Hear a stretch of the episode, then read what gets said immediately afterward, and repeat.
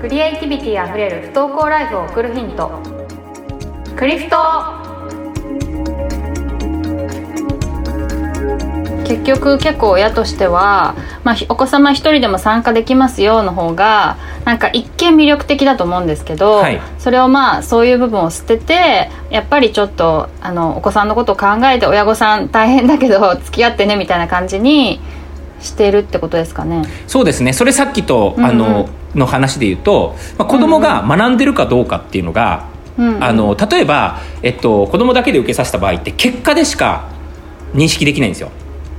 確かにね。結果、何か身についたの、何か覚えたの、覚えてきたことちょうだいっていう結果でしかその、子供の成長っていうのを認識できない状態っていうのが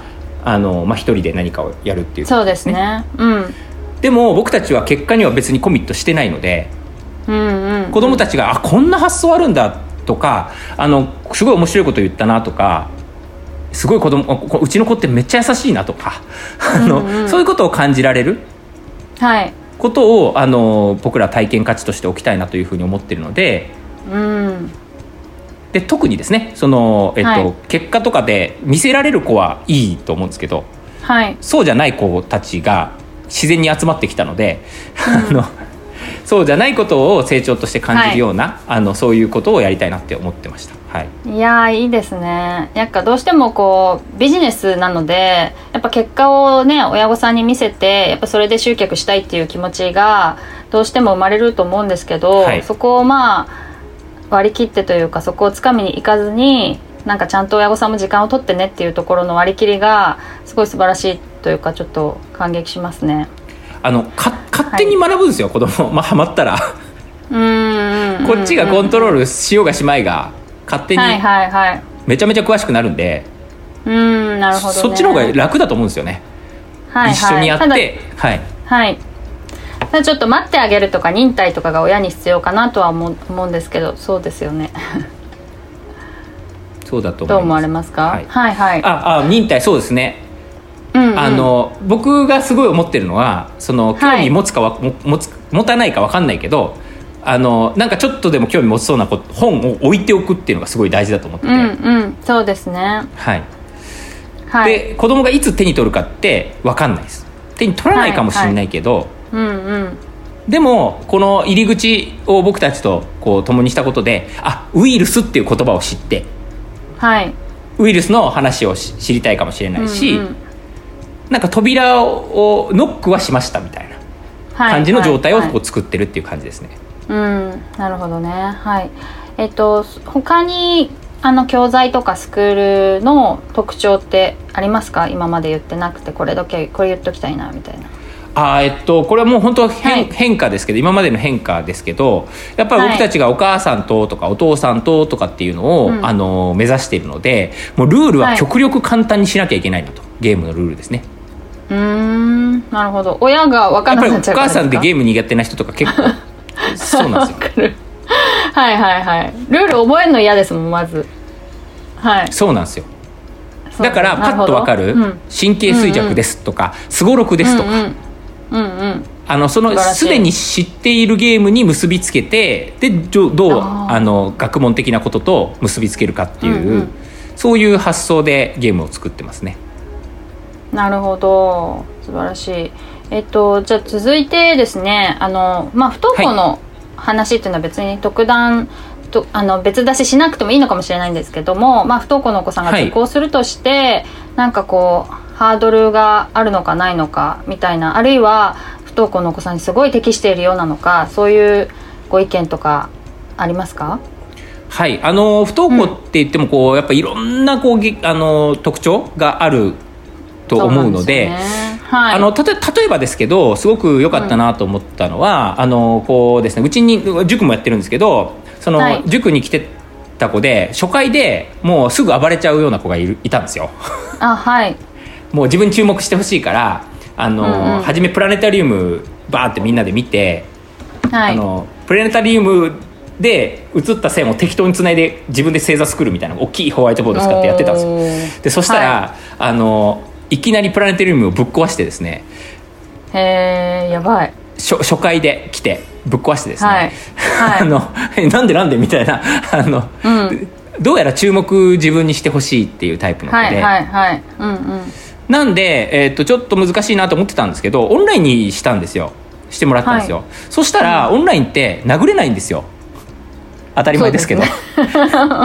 人殴れないんですよ、自分切れちゃうだけだからそうですそうです、はい、うん、なんでその保護者さんもなんか教室とかに行かせると他の子を殴っちゃうからなとか物壊しちゃうからなって言ってなかなか行かせれなかったらしいんですけど、はい、自宅だったら暴れてもなんか自宅なんでっていうことで特に、うんうん、ストレスなくやれるみたいな話はあるらしいです、はいはい、まあ、そういう特徴の子にはですね、はいはい、確かに。で、あとそうですね、授業中にすっごい喋りたくなる子っているじゃないですか。あ、いますね、一人で喋っちゃう人、うん、そうです。それもお母さんにわーって話してくれたら、はい、むしろこう聞いてもらえるんだっていう感触を持って、はいはい、話してもらえるので好きなだけ話していいよと、うんうんうん、いうことで、まあ、参加しやすくなったりとかっていうのはしてますね。で、向いていないっていう話で言うとこうやっぱり自分で今僕たちボードゲームっていう話を一緒にやりましょうっていうある種ちょっとなんですかね、ペースを個人のペースというよりは一緒にやりましょうっていうペースに合わせてもらってるんで、はい、逆に言うともう好奇心がちょっと育ちまくってもう自分の調べたもの以外興味ないっていう子もいるわけですよ、うん、はい、もう入り口とかいいともう、はいはいはい、俺が好きな、ね、YouTuber の動画だけ見るんだみたいな子は、うんうん、もう行き切ってるんで、うん、逆に言うと受ける必要もないかなと興味がちゃんとあって、ね、どんどん学べる子はってことですね、はい、そうですね。さっき言ってたみたいに暴れちゃうとか一人で喋っちゃうみたいな子が、はい、それでもやっぱりみんなとオンラインでつなぐっていう意味が何かしらあると思われますか？あ、それはやっぱありますよね、うんうん、人間ってやっぱミラーニューロンすごい働く動物なんで、うんうん、みんな楽しそうにしてるとかみんながどう振る舞うかっていうのはつぶさにオンラインであっても、はい、うん、脳は反応してるので、なんでみんなが集中してるとを見たら集中できるようになんかそういう効果はあると思いますね。そうですよね。やっぱうちもお家の中で遊んでて楽しいんですけど、やっぱり他の子が同じ年代の子がどんな感じなのかっていう刺激はやっぱあった方がいいなと思うので、なんかそういう風に思ってるお子さんとか親御さんとかにはすごくいいでしょうね。なんか不登校のお子さんが受講されて、なんていうかこういう変化があったよみたいな声って届いてたりするんですか？そうですね。なんていうんですかね、こう別に僕たち学校行くようになったよっていうのがハッピーだとも別に思ってないんですけど。なるほど、すごい分かりやすくて素晴らしいですね。はい、はい、行くようになったよっていうお声とかもあります。はい、あ、なるほどなるほど、はい、でそれは、まあ、それは元気になったとか、そうですね、そういう感じの意味ですよね、きっと、うん、はい、自分が好きなことっていうのをなんていうんですかね、許容してもらえる、自分がこう好きになったものを追いかけても許容してもらえる環境っていうのが、はい、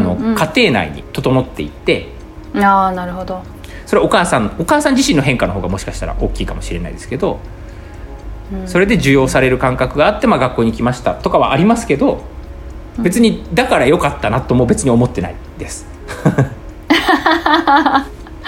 なるほど、すっきりしてていいですね、気持ちがいいですねなるほど、はい、本当になんかいや僕ね、自分で子供がいるわけじゃないんで無責任なことを言うんですけど、本当にそこまで、ね、ライフスタイル次第だと思いますけど、学校行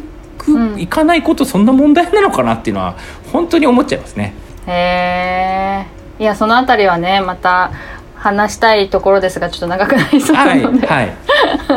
すごい面白いですね。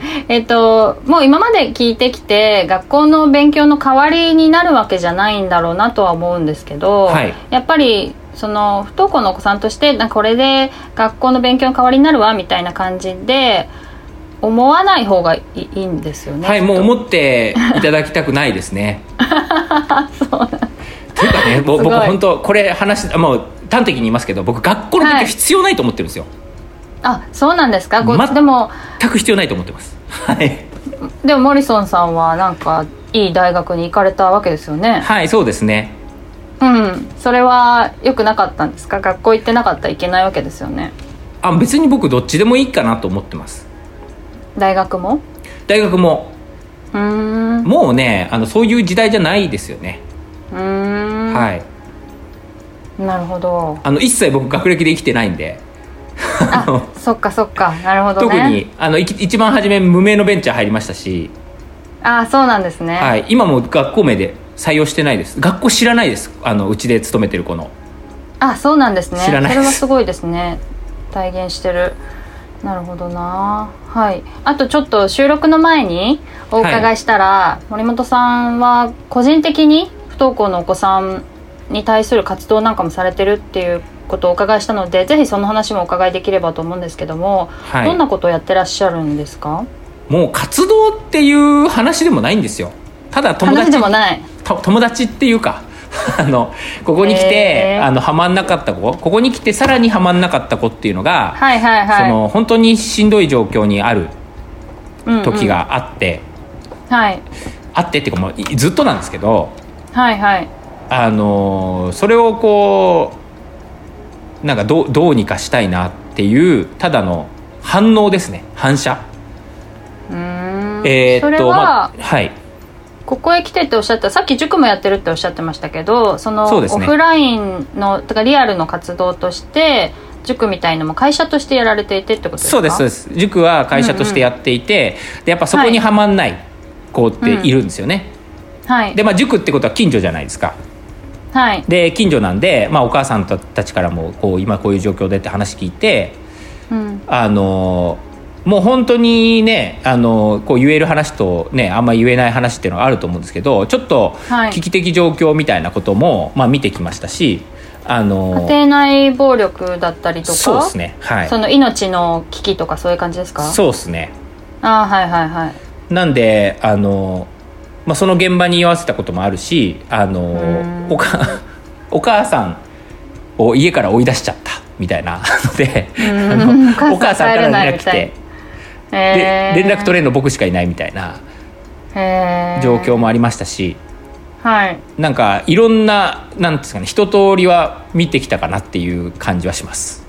あ、そうなんですね。それ、はい、今例えば何人ぐらいそのお友達的お子さんがいるんですか？いや、言うて 4,5 人ですよ。あ、そうなんですね、はい。でも結構親身になって親と一緒にやってるという感じですか？そうですね。いや、これがまたね、困った時に言ってくださいって、もうね、なんかあったら言ってくださいっていつも言ってるんですけど、はい、本当にね、本当にきつい時しか連絡くんないんですよね。もっと早く言ってよみたいなことですか？だからこっちから行かなきゃいけないんですよ。こっちから。ああ、最近どうですかみたいに聞いてるってことですか？っていうかもう言ってますね。この番組は子どもの大好きなゲームで自信と活力を育むゲームでコーチングがお送りしています。ゲームでコーチングへのお問い合わせはホームページや Twitter 公式 LINE などからお願いします。ゲームでコーチングのではひらがなではなく DE とアルファベットにして検索してください。また同じゲストの回を一気に聞きたい方は分割していないバージョンをノートで有料配信していますので、そちらをご購入ください。